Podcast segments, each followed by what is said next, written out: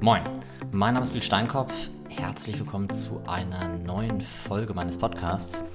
Und ähm, ich möchte in dieser Folge über das Thema negative Zinsen sprechen, beziehungsweise ähm, die ganze Folge wurde eigentlich getriggert durch ähm, Olaf Scholz äh, unfassbaren Kommentare in, ähm, in den Medien. Und ähm, da möchte ich eigentlich viel mehr drauf eingehen. Ähm, wir haben seit äh, einigen Tagen negative Zinsen, äh, noch negativere Zinsen, als wir das sowieso schon hatten. Und ich möchte erstmal die aktuelle Situation ein bisschen aufzeigen. Ähm, die Zinsen wurden durch die EZB von minus 0,4% für Einlagen, also als Einlagezinssatz, auf minus 0,5% äh, Prozent gesenkt. Das heißt, Banken müssen in Zukunft minus 0,5% Zinsen oder erhalten in Zukunft minus 0,5% Zinsen bzw. müssen 0,5% Zinsen per Anno zahlen für Einlagen, ähm, äh, die sie bei der Zentralbank hinterlegen. Und ähm, da sprechen wir von negativen Zinsen. Das heißt, ähm, wenn eine Bank einen Kredit oder einen Geldüberschuss, einen Liquiditätsüberschuss hat äh, und diesen bei der EZB hinterlegen möchte, ähm, so kommt der Fall zustande, dass sie eben dort Strafzinsen zahlen müssen.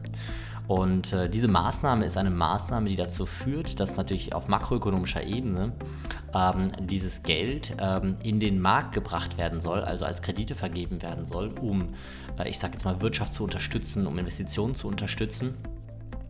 Ähm, und nicht in ähm, nicht, sag ich mal, auf den in Reserven liegen soll und ähm, dort bei der EZB eingelegt werden soll.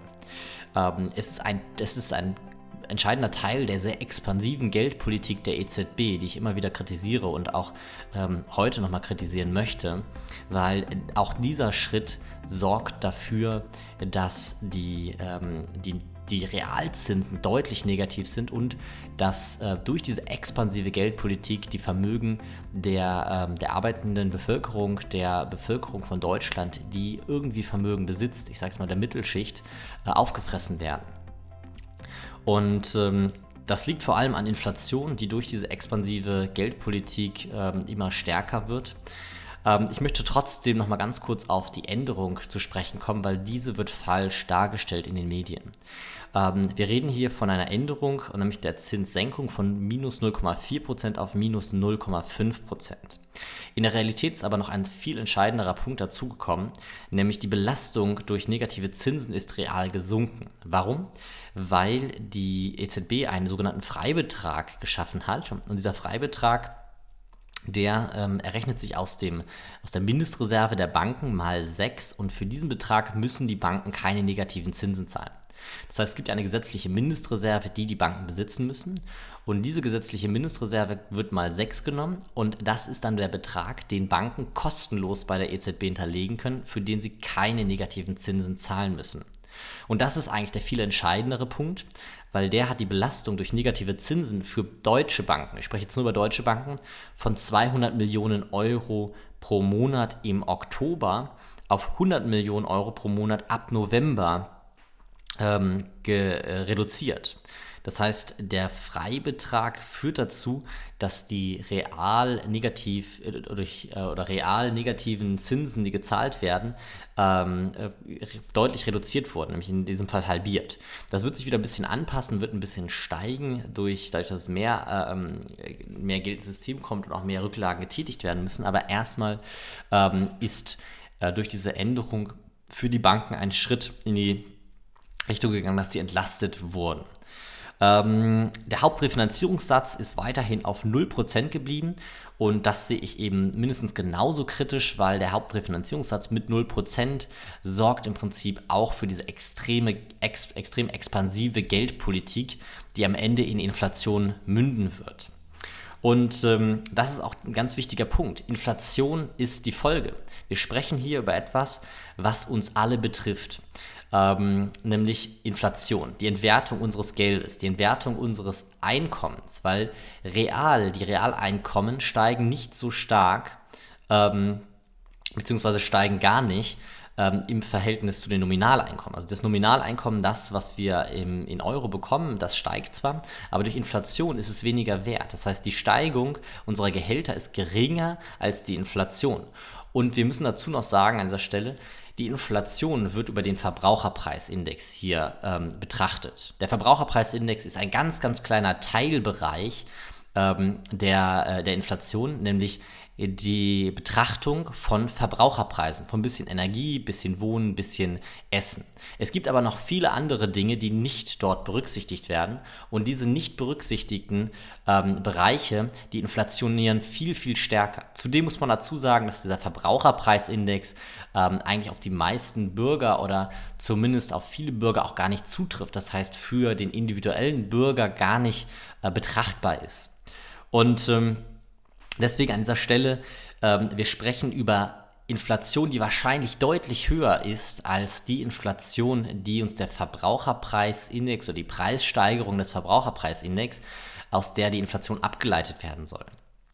Das heißt, wir haben an dieser Stelle ähm, ein Thema, wo wir ähm, eigentlich noch kritischer hingucken müssen, weil die Inflation führt zu real, schon lange real negativen Zinsen. diese Zinssenkung um von 0,4 auf 0,5 ändert da gar nichts dran. Im Gegenteil, sie entschärft das Ganze ein bisschen, weil die Banken äh, die Negativzinsen eigentlich jetzt nicht unbedingt weitergeben müssten. Es kann natürlich von Bank zu Bank unterschiedlich sein. Manche haben deutlich höhere Einlagen, die sie dort hinterlegen müssen und auch höhere Kosten. Andere Banken eben nicht und sind durch diesen Freibetrag eben entlastet. Ähm, Jetzt ist ja vielleicht die nächste Frage auch, warum haben Banken denn überhaupt so viel Liquidität? Normalerweise ist das Geld, was sie haben, doch eigentlich dazu da, ähm, für sie zu verwenden bzw. neue Kredite damit zu vergeben. Und jetzt ist die Frage, warum haben Banken so viel Liquidität ähm, und ähm, warum können sie mit dieser Liquidität nicht arbeiten, sondern müssen die bei der EZB hinterlegen? Und das liegt vor allem daran, dass Unternehmen zurzeit lieber Geld am Kapitalmarkt beziehen ähm, als bei den Banken. Wenn ich mit, mit Unternehmen spreche, dann ähm, ist eher die Diskussion, ob eine Anleihe aufgelegt wird, als ob, ähm, äh, wie wir, sag ich mal, nach einer Bank suchen, die ein Investment tätigt. Warum? Ähm, die Zusammenarbeit mit Banken in den letzten Jahrzehnten ähm, zwischen Unternehmer und Banken ähm, ist immer so ein ambivalentes Verhältnis gewesen. Ähm, als Unternehmer sieht man das so, Banken verteilen dann Regenschirme, wenn die Sonne scheint und sobald es anfängt zu regnen, wollen sie ihre Regenschirme wieder haben. Das heißt, wenn dann, wenn alles gut ist, dann geben sie einem Geld, aber wenn man halt eben Geld benötigt, also wenn alles gut ist im Unternehmen, dann braucht man in der Regel auch weniger Geld, auch für Expansion hat man eigenes Kapital zur Verfügung. Wenn es aber mal, ich sag mal, ein bisschen kritisch wird, dann sind die Banken so, dass sie keine Kredite vergeben. Was natürlich auch nachvollziehbar ist, weil eben im einen Fall die Bonität gut ist, die Banken Sicherheit haben, im anderen Fall eben eine gewisse Unsicherheit drin ist. Das Problem ist aber auch, dass die Regulierungswut, ähm, die durch die Europäische Union ähm, gekommen ist, ähm, dazu geführt hat, dass es extrem schwierig ist, Kredite zu bekommen. Es muss, ähm, ähm, man muss sich im Prinzip als Unternehmen komplett ähm, äh, nackig machen, alles zeigen. Es ist ein extremer bürokratischer Aufwand, es dauert lange und es ist kostspielig, das Ganze vorzubereiten. Und es ist einfach unfassbar kompliziert. Und am Kapitalmarkt ist es äh, momentan deutlich einfacher.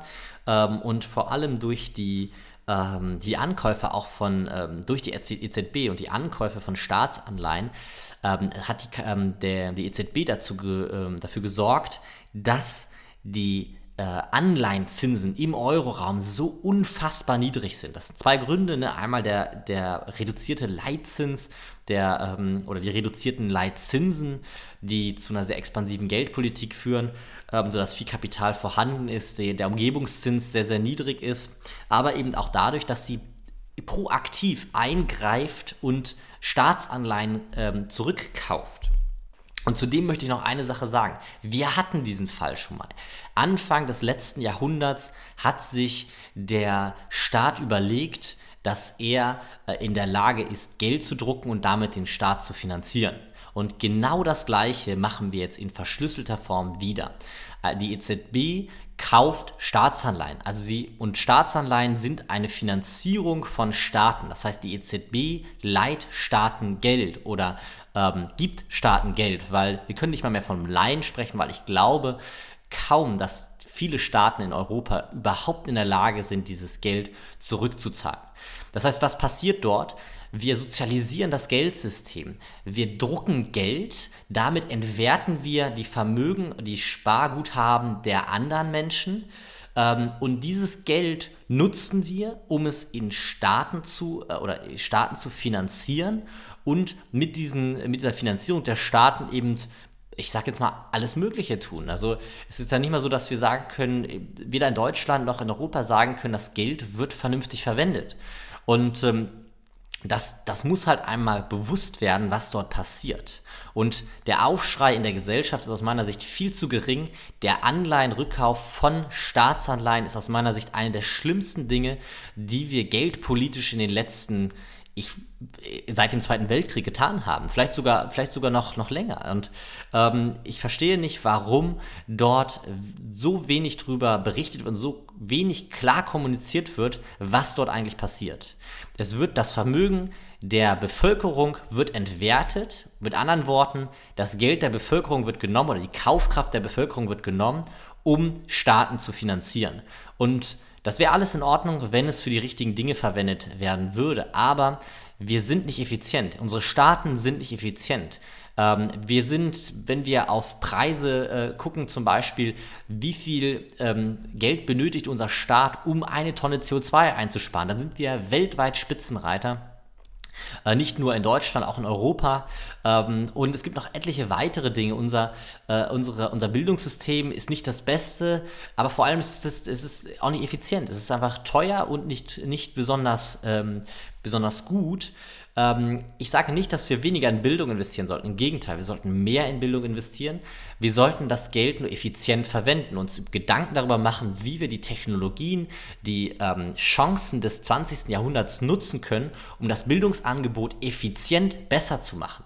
Und da spreche ich zum Beispiel über Dinge, dass wir uns überlegen müssen, können wir nicht ähm, die besten Professoren des Landes zusammenholen, die einen BWL-Grundkurs entwickeln lassen und diesen BWL-Grundkurs dann äh, per, per Video äh, ausliefern, sodass, sage ich mal, viele Vorlesungen gar nicht mehr relevant sind.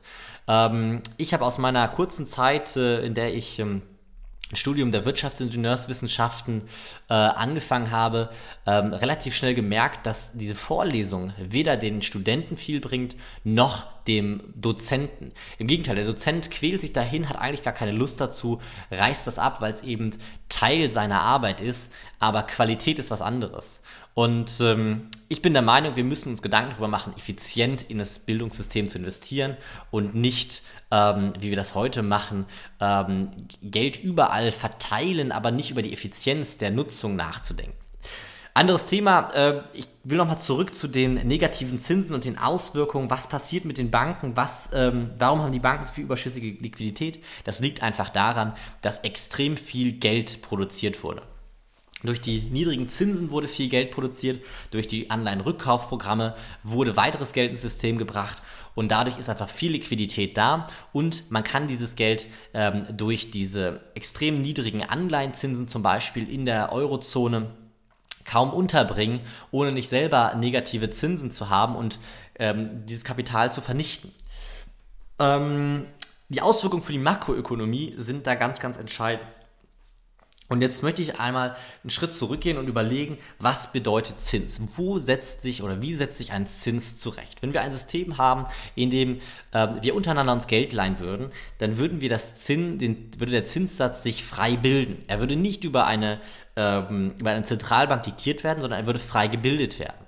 Und ähm, dieses freie Bilden würde bedeuten, dass Zinsangebot und Nachfrage den Preis unter anderem ähm, ausmacht. Das heißt, wenn viel Kredite, viel Geld vorhanden ist, dann würde der Preis für Zinsen sinken. Wenn wenig Kredite vorhanden ist, würde der Preis oder wenn die Zinsen, der Preis für Geld steigen. Weil die Zinsen sind nichts anderes als der Preis für Geld. Und ähm, Aktuell haben wir ein sehr, sehr hohes Angebot durch diese expansive, künstlich äh, niedrige Zinspolitik.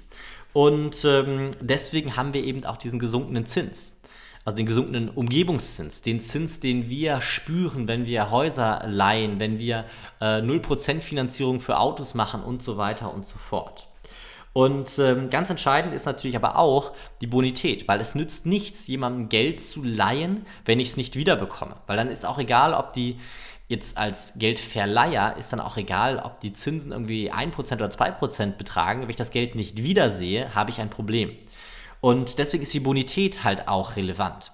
Beziehungsweise man muss eine Sache sagen, in unserem, in unserem, aktuellen System haben Banken nicht mal ein Problem, wenn sie das Geld nicht wiedersehen. Ähm, zumindest so lange nicht, wie die Zinsen der Hauptrefinanzierungssatz bei Null ist. Das heißt, es kann Banken Geld geliehen werden, selbst wenn dort Zins und Tilgung ausgefallen ist. Und das habe ich mehrfach in Banken gesehen. Zins und Tilgung ist ausgefallen und die Bank hat nichts getan. Ähm, sie haben es akzeptiert weil sie in der Hoffnung sind oder aufgeschoben, weil sie in der Hoffnung sind, dass das Geld zurückkommt und sie so nicht abschreiben müssen, also in den Bilanzen nicht abschreiben müssen, ähm, weil Abschreibung würde bedeuten, das Geld ist weg ähm, und es reduziert mein Eigenkapital, also mein Vermögen als Bank. Und durch die niedrigen Zinsen können Sie sagen, nee, alles klar, wir setzen dort die Zinszahlungen und die Tilgung aus. Ähm, für mich ist das als Bank kein Problem, weil ich kann mir das Geld zu 0% leihen und warte einfach mal ab, bis ihr wieder zahlen könnt. Nur in der Makroökonomie wird es nicht dazu kommen. Es wird immer mehr dieser Unternehmen geben, die nicht in der Lage sind, ihren Zins und ihre Zins und Tilgung zu zahlen. Und es wird immer mehr faule äh, oder Kredite geben in den Banken, in den Bilanzen, die eigentlich tot sind. Ähm, Kommen wir zurück, wie setzt sich der Zins zusammen? Angebot und Nachfrage, Bonität.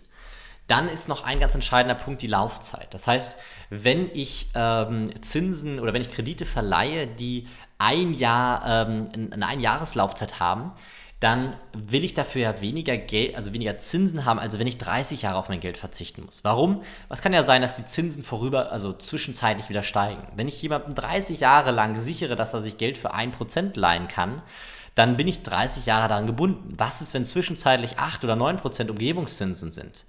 Ähm, sprich, ich will irgendwie einen Risikoaufschlag haben und desto länger dieser Zeitraum ist, desto höher soll dieser Risikoaufschlag sein. Das heißt, in der Regel sollte es so sein, einer gesunden Zinskurve, Zinsstrukturkurve, ähm, dass desto länger die Laufzeit ist, desto, desto höher sind die Zinsen. Also nicht nur absolut, sondern auch prozentual. Das heißt, ähm, ich habe den Fall, dass ich als Beispiel äh, mir 10.000 Euro für ein Jahr leihe, da zahle ich 2% pro Jahr. Wenn ich aber 10.000 Euro für 10 Jahre mir leihen möchte, dann zahle ich vielleicht 2,8% pro Jahr. Ähm, das heißt, die Laufzeit ist auch ein ganz entscheidender Punkt. Dann natürlich die Höhe des Kapitals. Desto mehr Kapital ich mir leihe, desto größer die, die, äh, die, das Darlehen wird, desto höher wird auch der Zinssatz, weil irgendwann kommt man eben an, also mit steigendem Kapital, das verliehen wird, ist ja auch auf der Gegenseite diese Grenze der Bonität irgendwo der Punkt. Eine 50 Euro an einen Kumpel verleihen ist kein Thema, aber wenn er nach 5000 fragt, dann sagt man, hm, naja, also da müssen wir jetzt mal drüber reden, äh, dass ich das auch wiederkriege. Also die Bonitätsgrenze kommt, wird erreicht. Ähm, und natürlich der Zweck der Überlassung. Wenn ich jemanden 50 Euro leihe, ist das nicht so wichtig, aber wenn ich jemanden 100 Millionen leihe, dann sollte auch gefragt werden, wofür leihe ich ihm 100 Millionen? Was machst du denn damit? Wenn er das wegkonsumiert, da würde man keinen 100 Millionen Kredit kriegen, aber wenn er es wegkonsumiert, dann haben wir ein ganz anderes, äh, ganz andere, ähm, äh, ganz anderes Kreditumfeld, äh, ähm, einen ganz anderen Zins, den wir haben wollen, als wenn er für 100 Millionen eine Immobilie kauft und wir sagen, okay, alles klar, da liegt eine Immobilie hinter, das ist eine Sicherheit, die können wir nutzen. Ähm, sprich, Zins setzt sich aus vielen Faktoren zusammen. Problem ist, eigentlich sollte sich dieser Zins in einem gesunden Umfeld frei bilden können. Das heißt, jeder dieser Faktoren sollte dort berücksichtigt werden können. Was passiert jetzt aber, wenn man den Umgebungszins künstlich drückt, durch eben eine sehr, sehr expansive Geldpolitik? Passiert es, dass man den Umgebungszins drückt, also die Zinsen niedrig sind, eh schon niedrig sind. Und dann wird es halt immer schwieriger, diesen, den Bonitätsfaktor ähm, richtig in diesem Zins unterzubringen. Ähm, das Problem ist auch noch, wenn Zinsen gesenkt werden, ähm, reduzieren sich auch die Ausfallquoten, weil eben natürlich die Zinsen weniger hoch sind, die Belastung ist weniger hoch. Das heißt, mehr können sich Zinsen äh, leisten, können ihre Kredite sauber bezahlen.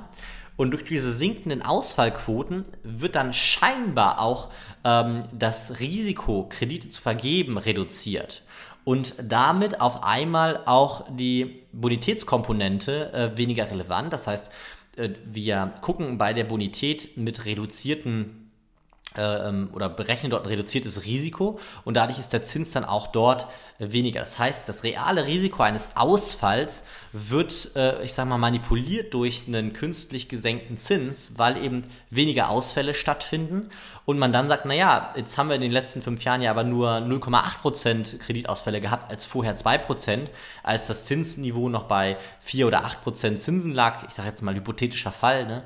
Ähm, und dadurch ähm, guckt man jetzt auf die Bonität und würde das äh, quasi in die Zukunft fortrechnen und sagen, aha, alles klar, also sind jetzt scheinbar die Ausfälle runtergegangen. Das heißt, wir müssen als Bonitätskomponente auch eine reduzierte Aus, ein reduziertes Ausfallrisiko betrachten. So, und all das führt am Ende dazu, dass äh, in dem Zins das Risiko eigentlich gar nicht mehr abgebildet ist. Ich will noch mal einen Gedanken weitergehen. Was ist denn, wenn man jemandem Geld verleiht und ihm dafür noch Geld geben muss? Das führt zwangsläufig dazu, dass man sich überlegt, Menschen Geld zu geben, die eigentlich gar nicht die Bonität haben, das zurückzuzahlen. Und dann gibt es immer ein Problem. Wenn es nicht zurückgezahlt werden kann, ist das Geld weg. Das gilt auch für Banken. Das ist eine Eigenkapitalreduktion. Dass irgendwann das Eigenkapital weg ist bei den Banken, wenn es leer ist, dann ist die Bank pleite. Und genau das gilt halt auch da. Und wenn wir Zinsen künstlich senken und wie wir das halt in der, durch die EZB-Politik in den letzten zehn Jahren gemacht haben, erhöhen wir das Risiko, dass Kredite vergeben werden an Menschen, die diese Kredite eigentlich nicht tragen können, an Unternehmen, die diese Kredite eigentlich nicht tragen können und nicht zurückzahlen können. Irgendwann wird der Punkt kommen, nämlich an dem Punkt, an dem die Konjunktur schwächelt, weil wir können die Konjunktur nicht endgültig oder nicht dauerhaft pushen durch eine niedrige Geldpolitik. Irgendwann sind alle sinnvollen Investitionen getätigt.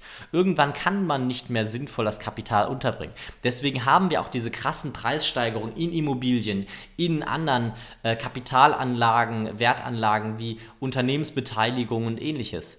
Ähm, weil eben das sage ich mal, noch relativ sichere Hafen sind. Ansonsten sind viele Investitionen schon getätigt worden und irgendwann muss man eigentlich an den Punkt kommen, die Zinsen anzuheben. Das kann die EZB nicht, weil dann viele Staaten Probleme kriegen, die sind so stark verschuldet, die können nur in einem Niedrigzinsumfeld überleben. Das heißt, es gibt irgendwie eine Zwickmühle. Einerseits müsste man die Zinsen anheben, um die Zinsstrukturkurve wieder in, ähm, in die richtigen Wege ähm, zu leiten.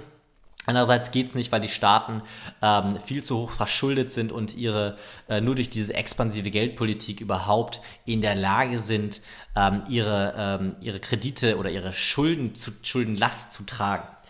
Ähm, bei klassischen Banken gibt es drei Kostenblöcke. Der erste Kostenblock ist Personal. Der zweite Kostenblock sind sonstiges, ich sage jetzt mal Gebäude, IT, Werbung und so weiter. Und der dritte Kostenblock sind Regulierung. Und die sind ungefähr ein Drittel, ein Drittel, ein Drittel in Europa. Es gibt Banken, die sind ein bisschen besser, da sind die Regulierungskosten niedriger, die Personalkosten niedriger, aber in der Regel, ich sage mal ganz grob, ist das ungefähr ein Drittel, ein Drittel, ein Drittel. Und durch diese expansive Geldpolitik ist der Zins reduziert werden. Und jetzt stelle ich mal eine banale Frage. Wodurch verdienen Banken Geld? Durch Zinsen. Das klassische Geschäft ist durch Zinsen. So, wenn der Zins reduziert wird, wenn er künstlich gedrückt wird, was passiert? Ja, entweder Banken müssen sich ähm, andere Einnahmequellen suchen. Das heißt, es wird Geld genutzt und ähm, an Kapitalmärkten untergebracht. Durch die krassen Regulierungen, die es dort gibt für die Banken, ähm, halt nur in speziellen Bereichen, was dann zu Blasenbildung in diesen Bereichen führen kann. Ähm, oder eben die Banken müssen ähm, das, äh, um quasi das gleiche Geld wie in einer Normalzins- oder Hochzinsphase zu verdienen. Ich sage jetzt mal übertrieben, wir haben 10% Zinsumfeld vorher gehabt, Banken haben 10% Zinsen bekommen und jetzt auf einmal werden sie auf 2% reduziert. Was müssen Banken machen, um ihre fixen Kostenblöcke zu finanzieren? Sie müssen viel mehr Kredite rausgeben. Ich sage jetzt mal fünfmal so viel. Wenn vorher 100.000 Euro Kredit 10.000 Euro Zinseinnahmen gebracht haben, in den 10% Zinsumfeld, sind das jetzt bei 2% nur noch 2.000 Euro. So, das heißt, wir müssen fünfmal so viele Kredite vergeben, also 500.000 Euro vergeben. Das heißt, es wird mehr Geld ins System gebracht, weil durch Kreditvergabe wird unserem Geld, äh, unserem System Geld zugeführt. Ähm, Kredite, die Banken vergeben, sind nicht die Sparguthaben der Sparer, wie viele ähm, ähm, fälschlicherweise glauben, sondern wenn ein Kredit vergeben wird, wird eine sogenannte Bilanzverlängerung durchgeführt. Das heißt, die Bank schreibt auf ihre Schuldenseite, äh, ich schulde der EZB Geld und auf ihrer Vermögensseite schreiben sie, äh, jemand anders schuldet mir Geld und somit wurde die Bilanz verlängert ähm, und es wurden weitere 500.000 als Beispiel ins System gebracht. So funktioniert das. Wenn wir eine niedrige, ähm, äh, einen niedrigen Umgebungszins haben und Banken weiterhin die gleichen Einnahmen brauchen, ähm, um ihre Personalkosten zu decken, weil sie können jetzt ja auch nicht von heute auf morgen, es geht rechtlich nicht, es geht einfach gesellschaftlich nicht von heute auf morgen ihre ganzen Mitarbeiter entlasten, auch wenn sie die vielleicht nicht mehr brauchen durch Automatisierung oder ähnliches. Es geht nicht. Ähm, genauso können sie ja nicht auf einmal alle äh, Filialen schließen und Gebäude verkaufen. Das wird zwar gemacht, aber da wird man halt, schaut man halt, wo ist es möglich, wo sind die Filialen eh nicht mehr so wichtig. Trotzdem haben sie noch eine IT-Infrastruktur, trotzdem brauchen sie noch, haben sie noch Werbeausgaben und so weiter. Und die Regulierungen sind am äh, steigen und steigen. Die Kosten für Regulierung, die Dokumentationskosten, die Rechtskosten und so weiter steigen auch. Das heißt, die bleiben nicht nur fix, sondern sind auch noch sukzessive am steigen ähm, sodass die Bank auch dort noch zu kämpfen hat. So, das heißt, was muss eine Bank machen? Sie muss extrem expansiv ähm, äh, rangehen, sie muss viele Kredite vergeben mit diesem niedrigen Zinssatz, damit sie in der Lage ist zu überleben.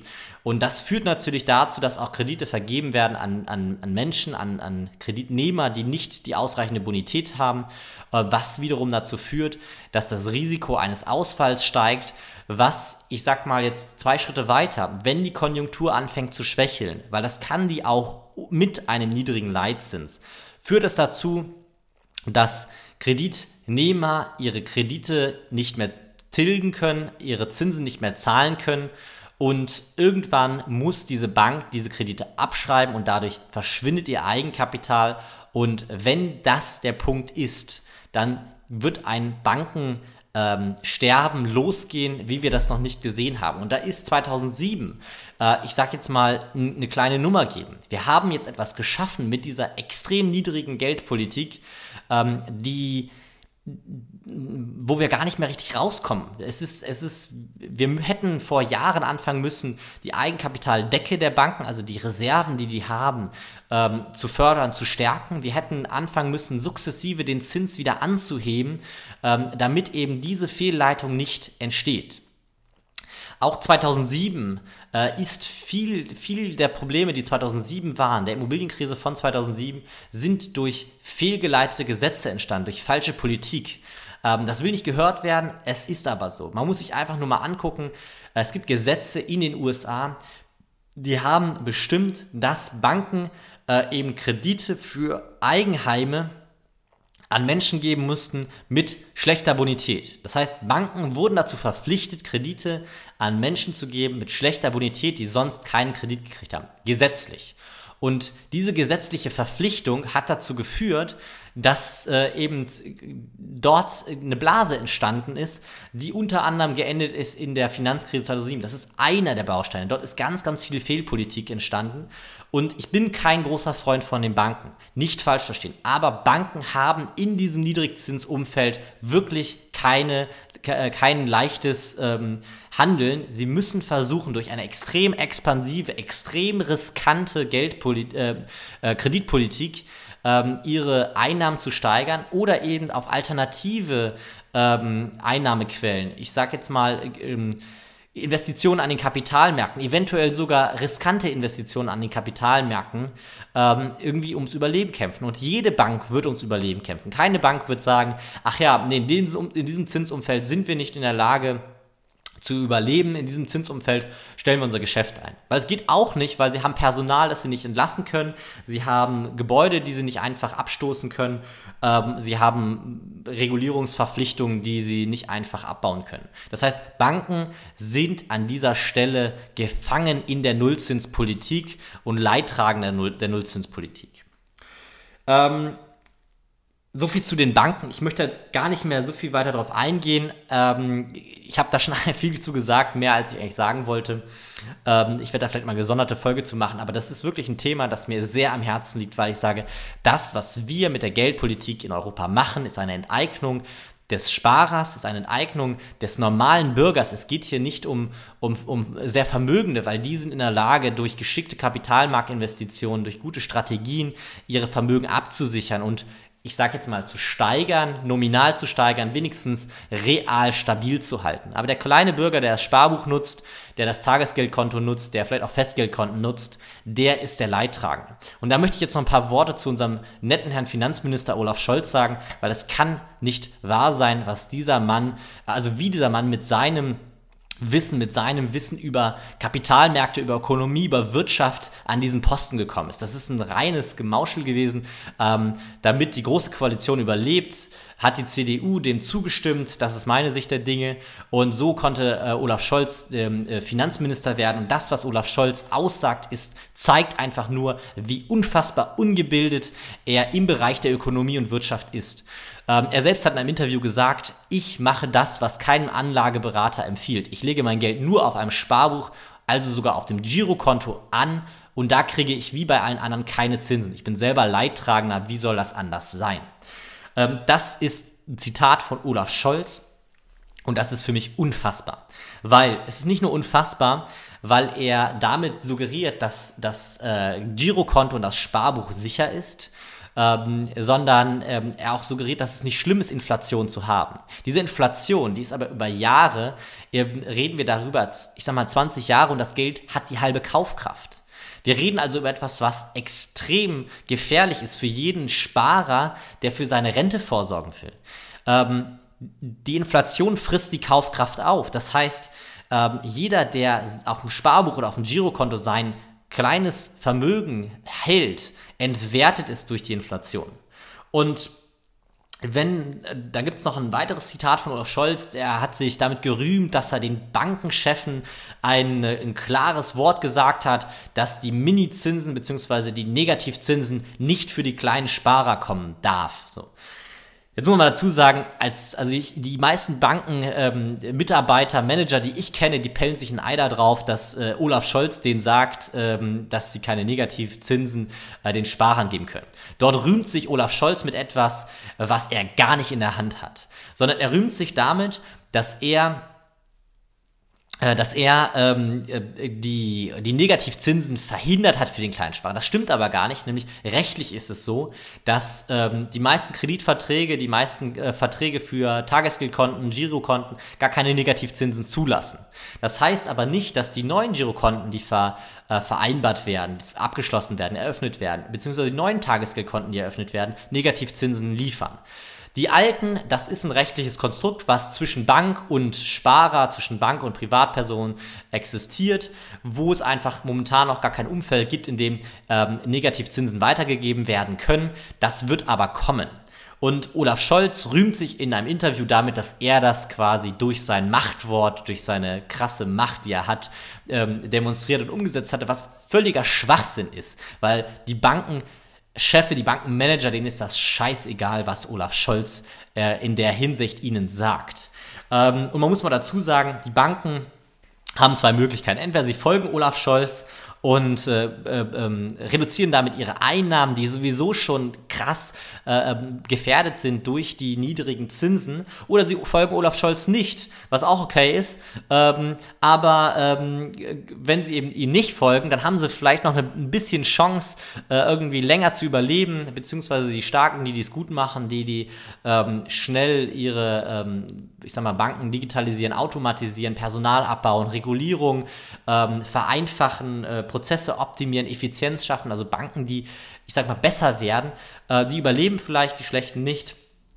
Ähm, und ich glaube, jeden Bankenmanager, den ich kenne oder flüchtig kenne, der wird sagen, alles klar, ich pell mir ein Ei auf Olaf Scholz. Es ist mir doch egal, was der sagt, ob der uns ein Machtwort gibt und äh, uns, äh, uns quasi vorschreiben will, ähm, dass wir die negativen Zinsen den, den, den Kleinsparern nicht weitergeben.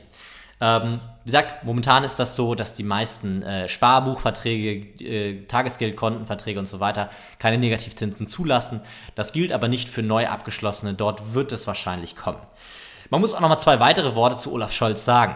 Ja, Olaf Scholz kann da auch ganz entspannt sagen, ich habe mein Geld auf dem Sparbuch oder im Girokonto. Das zeigt eigentlich nur, in welcher abgedrehten Position er ist.